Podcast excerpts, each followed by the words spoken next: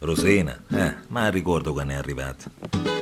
Cercavano una cameriera e già si è presentata, si è appitato un mosso. Eh, al quartiere non avevano mai visto una femminile maniera.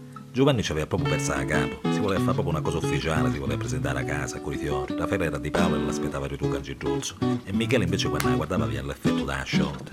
E già, ovviamente si beveva un vino e ci lasciava pure un rossetto su un bicchiere, faceva di capo suo. Perché sono a Roma, né a Roma né a Milano, ma Rusina, i peggiori barri cariati.